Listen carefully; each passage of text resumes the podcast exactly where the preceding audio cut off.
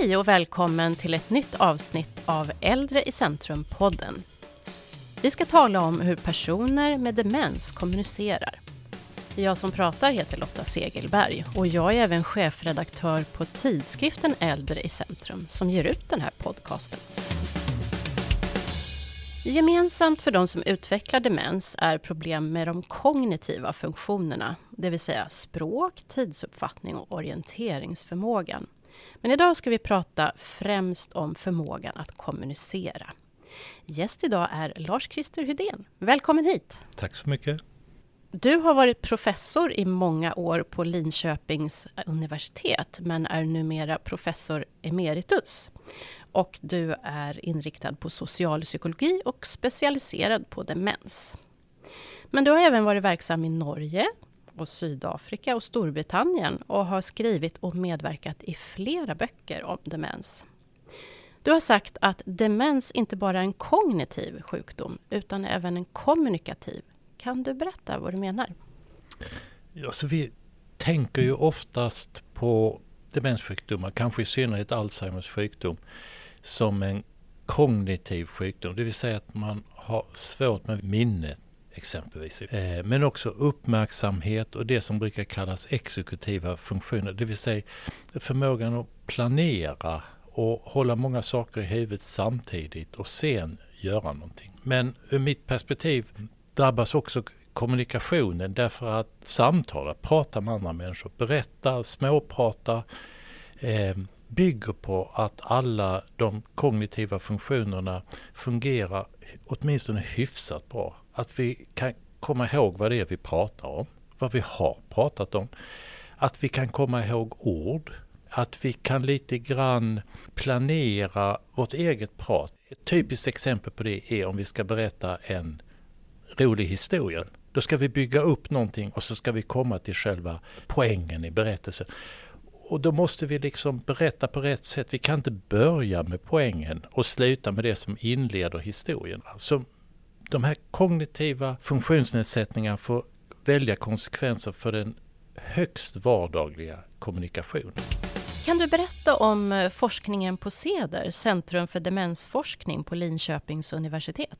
Ja, det som vi har gjort eh, huvudsakligen sedan vi började 2010 det är att försöka ta reda på om personer med demenssjukdom kan kommunicera, hur den kommunikativa förmågan påverkas under sjukdomsförloppet, lite grann hur det kan se ut eh, med olika typer av sjukdomar, Alzheimers sjukdom kontra andra sjukdomar.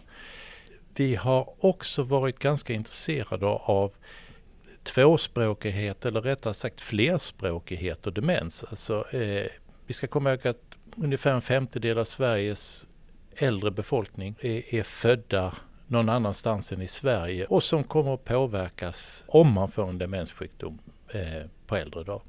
Hur, hur, blir det då? Återvänder man till sitt modersmål eller hur yttrar det sig? Ja, det finns en tumregel som är ungefär sann eller riktig.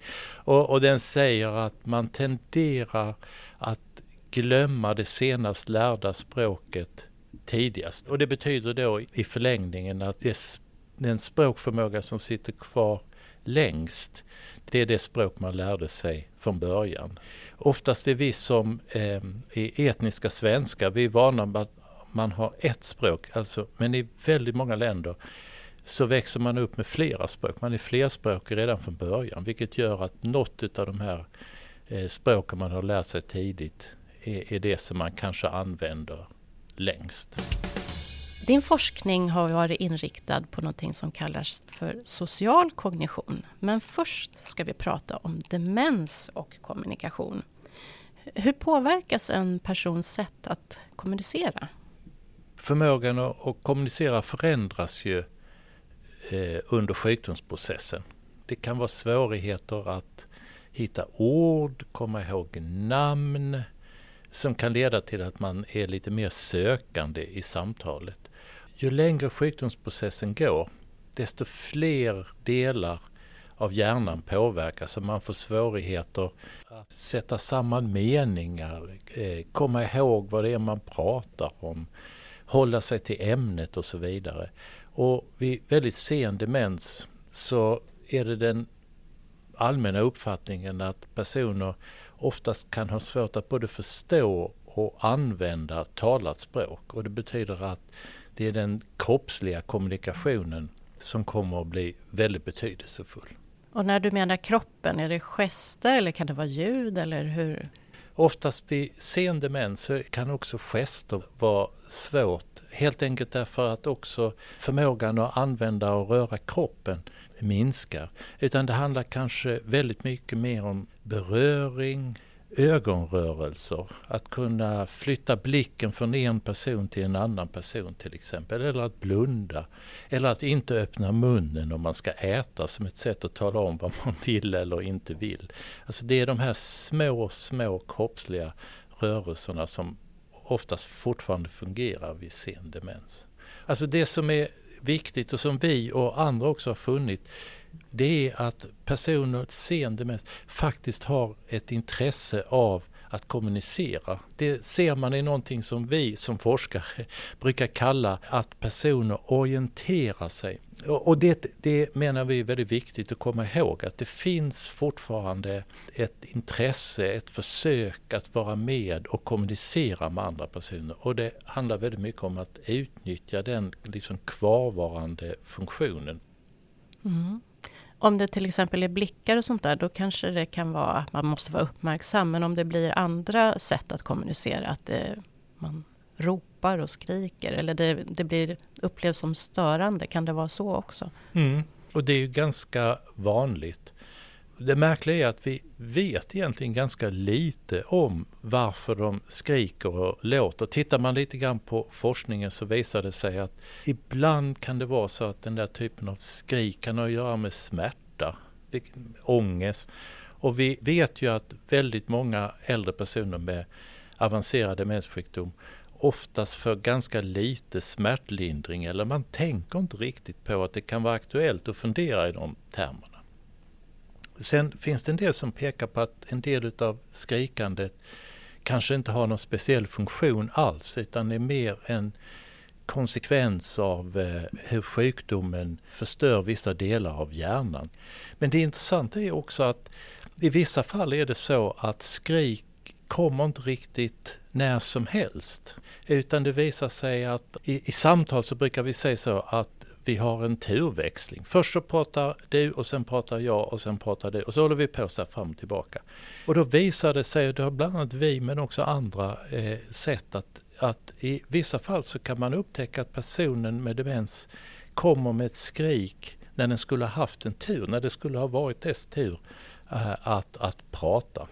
Eh, och det är lite intressant för då kommer inte skriket lite, det är liksom inte random, det är inte när som helst. Och vår idé har varit att en sak som man i vart fall kan pröva, det är att förhålla sig till ett skrik eller ett, ett rop eller någonting sånt där, som om det vore meningsfullt. Mm. Det låter väl helt rimligt. Jag, jag ja. tänker, ja, då blir det ju ett sätt att kommunicera och känna sig hörd. Ja. När är det som vanligast att man själv märker av om man har verbala svårigheter, om man själv håller på att utveckla demens? Ja, vi har ju intervjuat personer eh, i samband med att de har fått en eh, demensdiagnos. Och det som personer ofta säger det är att de har haft minnesproblem av ett eller annat slag. De har inte hittat hem efter att ha handlat på Konsum eller ICA eller någonting sånt där. Men vad det gäller kommunikation, det som väldigt många personer pratar om det är att det är svårt att delta i samtal därför att kognitivt friska personer, vi pratar väldigt, väldigt fort. Vi producerar jättemånga ljud och ord per sekund och minut. Turtagningen är enormt snabb och jag brukar alltid säga som ett exempel för att vi ska förstå hur snabbt det är att när vi pratar med varandra vardagligt och vi är tysta mer än en halv sekund när vi ska få ordet då lägger vi märke till det. Så det säger någonting om hur fort det går. Och personer med demens har oft, behöver oftast mycket längre tid för att eh, förstå vad som har sagts, komma på någonting att säga och bidra till, till samtalet. Vilket gör att för personer med demenssjukdomar, oftast Alzheimers sjukdom eller vaskulär demens, så blir det svårt att delta. För när man väl har kommit på vad man ska säga och man lyckas säga det, då har alla andra rusat iväg och håller på att prata om någonting helt annat. Eh, vi nämnde begreppet social kognition tidigare. Kan du förklara vad det betyder? Ja, social kognition är ett ganska nytt begrepp, en, en 20-25 år gammalt eh, och har blivit väldigt populärt. Och med det avser man eller menar man liksom de kognitiva förmågor vi behöver för att kunna förstå andra personer i, i framförallt i kommunikation och socialt samspel. Eh, och det kan ju handla om sådana saker som att förstå vad andra säger men framförallt vad andra menar när de säger något. För väldigt mycket av det vi säger det är egentligen inte det vi menar. Vi säger någonting och så menar vi någonting annat. Om, om någon säger kan du räcka mig saltet? Så är det ju en fråga som vi egentligen ska svara på ja eller nej. Och har vi sagt ja så kan man säga, skulle du då kunna tänka dig att räcka mig saltet? Och då blir det liksom ganska omständigt. Men vi vet att när någon säger till mig, kan du räcka mig saltet? Så tar vi bara saltkaret och räcker det till den andra personen. Oftast är det sådär människor som vi känner väl. Då behöver vi inte ens kanske förklara vad som har hänt under dagen när någon frågar och hur har det varit idag? Då kan vi bara vända oss om och se lidande ut. Så förstår den andra personen ungefär vad som har hänt den dagen. Och då finns det mycket som pekar på att personer, i synnerhet kanske med Alzheimers sjukdom men också en del andra demenssjukdomar kan få lite svårt att förstå intentioner eller vad den andra menar när hon eller han säger någonting. Eh, att man kanske har svårt att förstå framförallt det som vi brukar kalla metaforer, alltså liknelser. Eh, om jag säger min älskling, du är som en ros, så menar inte jag att min älskling är en ros, utan hon är lika vacker som en ros. Vårt vardagsspråk är fullt av metaforer och därmed också fullt av möjligheter att det uppstår problem när vi samtalar med varandra om man har svårigheter med social kognition. Jag förstår. Eh, man brukar ofta prata halva meningar, inte uttala det man egentligen ska säga utan bara början. Mm. Så man förutsätter att andra alltid förstår. Mm. Vad händer med en person då som har demens och som märker att den har den här problematiken med social kognition? Får den en annan syn på sig själv?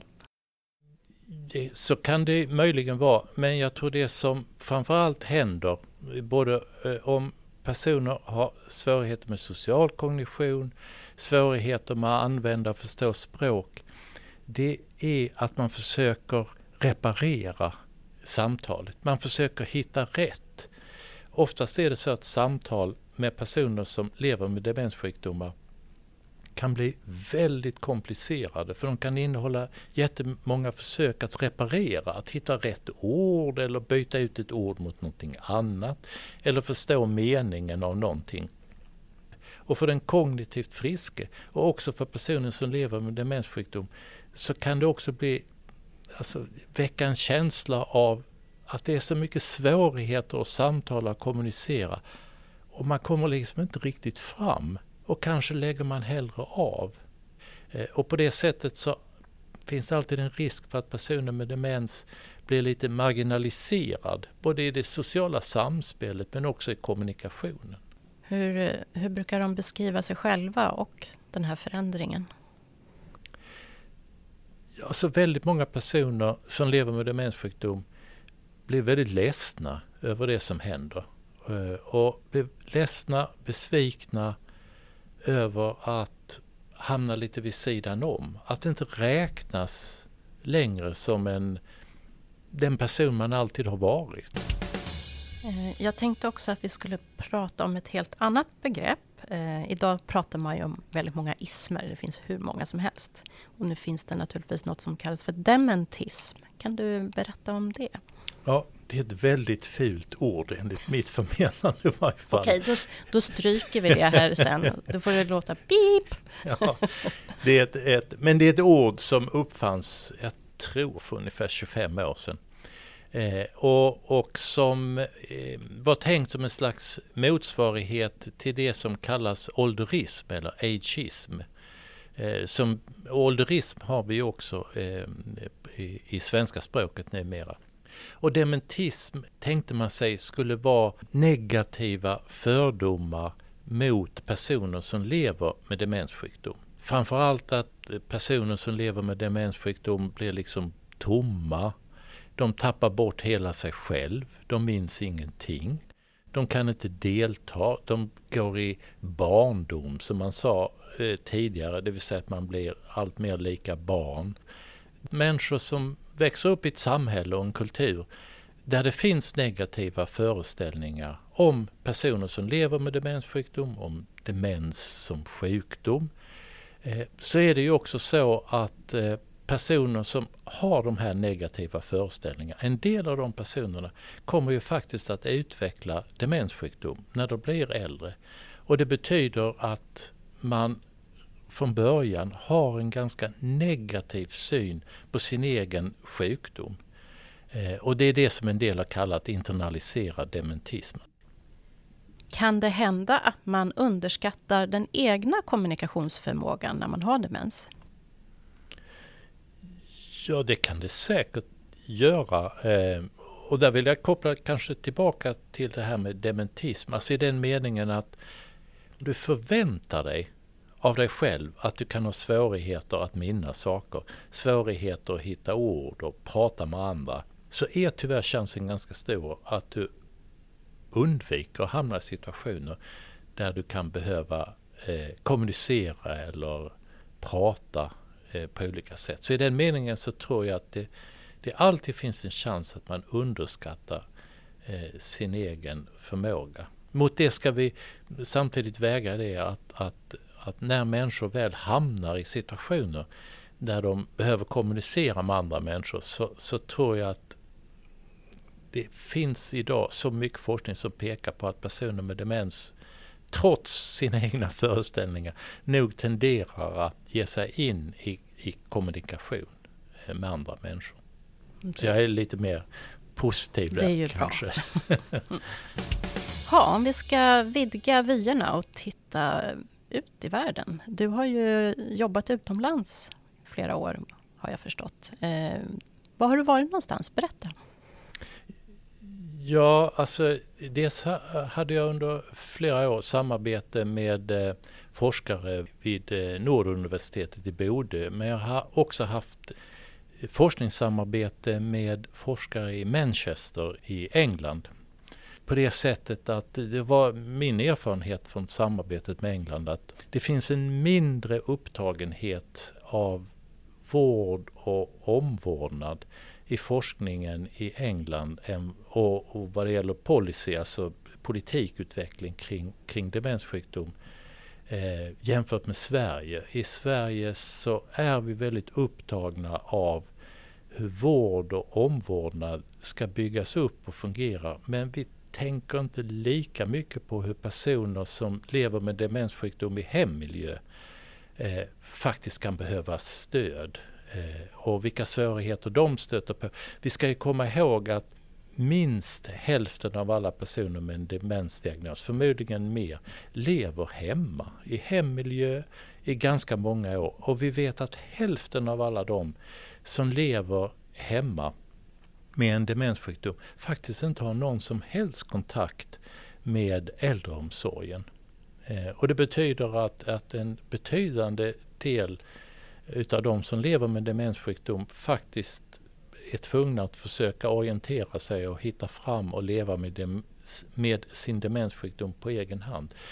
Och jag tror de engelska erfarenheterna pekar på nödvändigheten av att vi tänker i lite bredare termer vad det gäller hur samhället eh, och den offentliga sfären på olika sätt kan stödja, underlätta och hjälpa till för personer som lever med demenssjukdom att leva ett bra liv i en hemmiljö, leva ett liv där de faktiskt kan vara ganska så aktiva i, i sin vardag. Hur ligger Sverige till, skulle du säga, internationellt sett när det gäller demensforskning? Ja, i Sverige så har vi ju, vad det gäller demensforskning så tror jag att vi tillhör kanske de länder som ligger väldigt långt fram vad det gäller forskning, eh, mer medicinskt inriktad forskning, epidemiologisk eh, forskning därför att vi har väldigt bra eh, register i Sverige.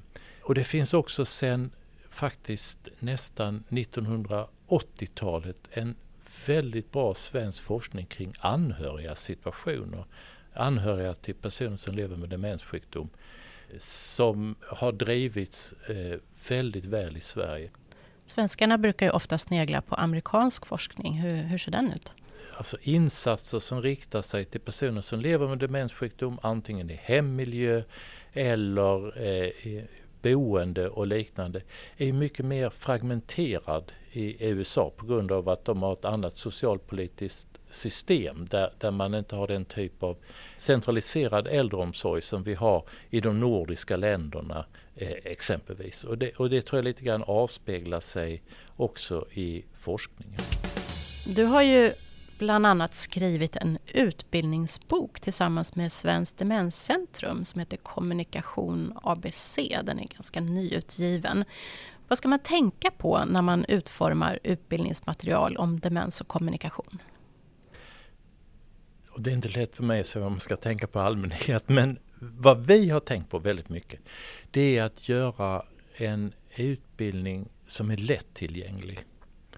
Som kan svara, som kan fungera även om man kanske inte har en längre utbildning eh, bakom sig. Och som kan vara lätt att ta till sig språkligt och innehållsmässigt. Eh, och därför så arbetade vi ju fram en webbaserad utbildning precis som Svenskt Demenscentrum har ju ett antal webbaserade utbildningar. Och jag tror själva det webbaserade formatet gör att, att man kan använda bilder, filmer men också text i bra kombinationer och på det sättet göra en kurs och en utbildning som är enklare att ta till sig, som är lättillgänglig vad ska man tänka på som personal och anhörig skulle du säga när man kommunicerar med någon som har demens? Jag tror en, en väldigt viktig grundregel är att tänka på att det här med tid är viktigt. Jag var inne på tidigare att när man pratar med personer som lever med en demenssjukdom så klagar de på hur fort alla kognitivt friska personer pratar. Så jag tror att något av det viktigaste man kan göra är att ändra tempo och också ändra våra egna förväntningar på hur fort vi ska kunna prata, hur fort vi ska få reda på någonting eller hur fort vi ska kunna berätta någonting. Och låta samtal ta ganska lång tid. Och att inte vara rädd för tystnader. Det är en andra sak som jag tror är väldigt viktigt. Det är att tänka på att det är man själv som kognitivt frisk som måste ta ett ansvar för samtalet. För någonting som personer med demens, från ganska tidig demenssjukdom och förstås mer påtagligt ju längre sjukdomen fortskrider. En svårighet som personer med demens har är att ta initiativ i samtal. Alltså att föra in nya ämnen, påbörja samtal eller för den delen avsluta samtal. Eh, och det gör att det är den kognitivt friska personen som grund och botten måste ta ett ansvar för att samtalet ska fungera och röra sig framåt. En tredje sak som jag tror är väldigt viktigt det är att, och det gäller kanske väldigt mycket när vi samtalar, kommunicerar med personer som har kommit en lite längre bit fram i sjukdomsförloppet det är att vi lyssnar med vad jag brukar kalla det tredje örat. Vi kan inte bara lyssna med de två öron vi har och hör vad personer med demenssjukdom säger. Och som kognitivt frisk så tror jag det är väldigt viktigt att man har ett tålamod och att man försöker lyssna mellan raderna.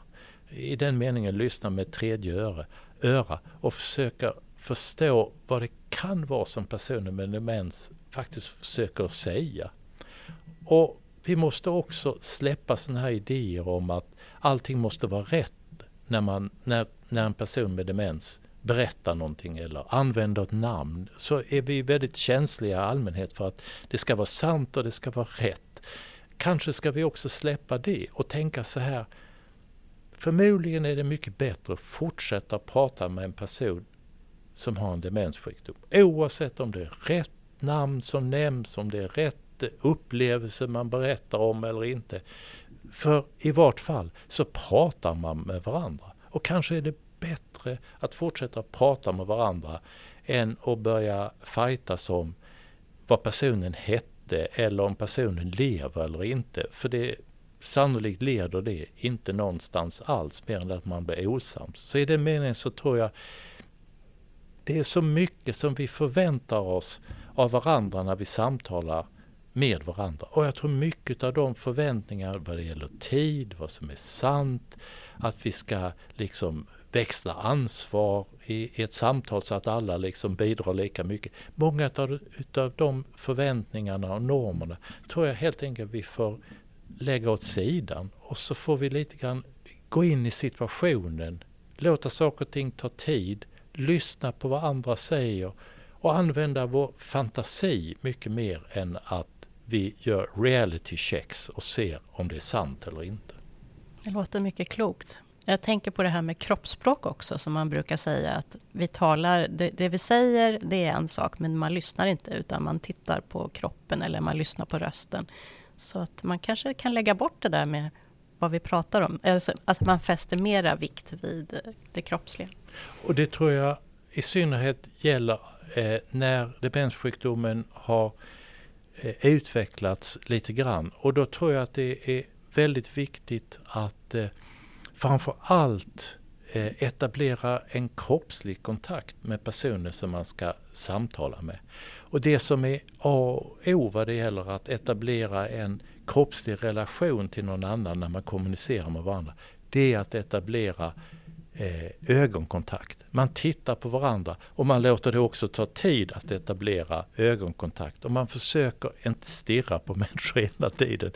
Men, men att, att behålla kontakt med den personen som man pratar med och genom att använda ögon, kanske att ta på och röra vid den andra personen, som är ett sätt att liksom betona att vi håller fortfarande på med någonting tillsammans, även om orden kanske inte riktigt finns där, så finns vi två personer närvarande för varandra i den här situationen och vi fokuserade på varandra. Och det är väldigt viktigt, i synnerhet vid sen demens där, där den språkliga kommunikationen inte är lika viktig. Det sagt så ska vi faktiskt komma ihåg en sak och vi tänker oftast på när vi pratar att det är själva innehållet i orden som är viktiga. Men det kan också vara viktigt att tänka på att vi känner igen varandras röster. Vi känner igen melodin, hur någon låter. Att själva ljudet i sig, även om man inte förstår orden, så kan själva ljudet i pratet vara någonting som en person som lever med avancerad demenssjukdom faktiskt känner igen. Mm. Du pratade om att röra varann. Eh, det här kan väl vara lite komplicerat som personal. Hur kan man ta kroppskontakt så att det inte blir fel? Jag tror att om man, om man jobbar eh, med personer med demenssjukdom så tror jag man har en viss erfarenhet av det där. Man har lärt sig av erfarenhet hur det fungerar. Sånt som är väldigt viktigt det är att man tar på rätt sätt, att man tar lätt och att man låter allting ta tid och att man respekterar den andra personens reaktioner på att man rör vid den andra personen. För det som du säger, det kan vara jättekänsligt. Det finns människor som inte alls tycker om det. Och det kan finnas andra anledningar till att man inte uppskattar beröring av andra personer. Men ofta så märker man det. Och det viktiga är att, att det finns en ömsesidig respekt. Att man liksom som kognitivt frisk respekterar den andra. Vad för slags stöd tror du att anhöriga och personer med demens kan behöva? Just vad det gäller kommunikation så tror jag man kan ha nytta av det som vi brukar kalla digitala samtalsstöd. Det kan handla om sådana här enkla saker som att det är ganska lätt att använda fotografier, videos, ljud, filmer i iPads eller i, i smartphones och som kan vara ett sätt att stödja eh, samtal. Det kan vara ett sätt att hjälpa till att komma ihåg.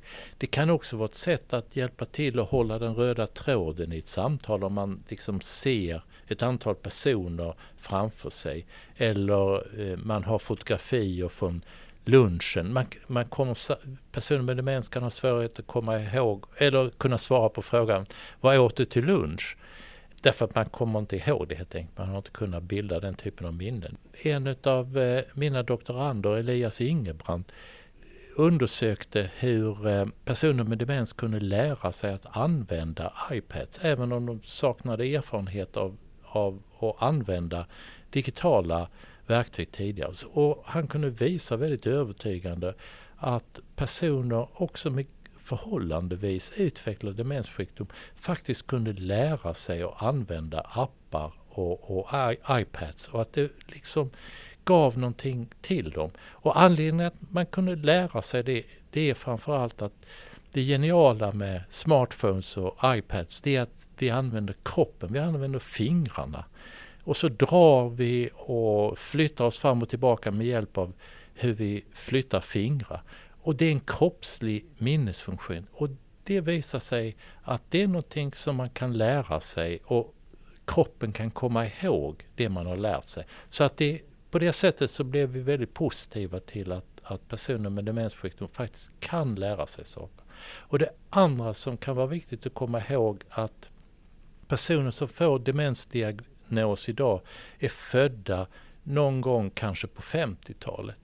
Eh, och det betyder, eller många, många är det, inte alla men många. Eh, och det betyder också att det är personer som i sitt yrkesliv och sitt privatliv med väldigt stor sannolikhet har använt eh, till exempel iPhones eh, i många år och är, använder dem ganska integrerat. Förmodligen har man arbetat med datorer på ett eller annat sätt i sitt yrkesliv.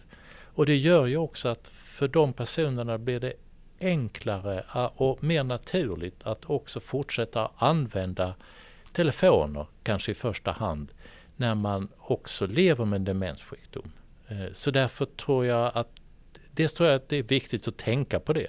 Men jag tror också att det är ett viktigt område där vi faktiskt behöver utveckla, behöver mer kunskap om hur vi kan göra iPhones eller smarta telefoner enklare att använda också när demenssjukdomen har gått lite längre. Mm.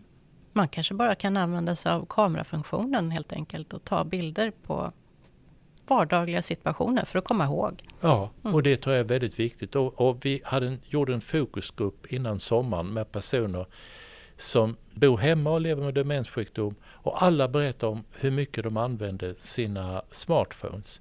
De fotograferade, de använde navigations, Google Maps och liknande för att ta reda, när de blev lite förvirrade över var de var kunde de lätt plocka upp sin telefon och letar rätt på det. Man använder sådana här påminnelselistor. Vad är det jag ska handla för någonting? Vad är det jag ska göra idag? Väldigt mycket av sådana här funktioner som stöder minne och orientering var sånt som man använde väldigt mycket. Plus telefonfunktionen också liknande som Zoom-samtal. Jag tänkte att vi skulle avsluta, men först så vill jag höra om hur du ser på det här forskningsområdet när det gäller kommunikation och demens i framtiden. Jag tror att det händer väldigt mycket. Internationellt pågår det enormt mycket forskning. Jag kan ju bara eh, jämföra när jag började forska kring samtal, berättande och demenssjukdom eh, i början av 2000-talet när det fanns förhållandevis lite forskning. Mycket av det som fanns var ganska gammalt, det var inte riktigt uppdaterat. Och idag så är det ett stort område eh, och där, eh, som finns representerat ganska väl internationellt. Och ett stort intresse för, för kommunikation, socialt deltagande av personer som lever med demenssjukdom och så vidare. Så jag är ganska, faktiskt väldigt, eh, inte ganska, jag är till och med väldigt positiv. Jag tror att vi kommer att lära oss väldigt mycket. Och det här är ju en kunskap som är så viktig och en forskning som är så viktig så länge det inte finns effektiva behandlingsstrategier. Så länge det inte finns så måste människor leva med demenssjukdomar och leva ett så gott liv som möjligt. Och då är det viktigt att vi vet hur vi kan hjälpa och stötta personer att leva ett gott liv med en demenssjukdom. Det låter förhoppningsfullt. Tack för att du ville medverka här idag, Lars-Christer. Tack så mycket. För dig som vill veta mer om kommunikation och demens så rekommenderar jag att läsa ett porträtt om Lars-Christer Hydén som var med i ett tidigare nummer av Äldre i centrum, nummer 3 2022. Och det kan du hitta på vår hemsida aldreicentrum.se.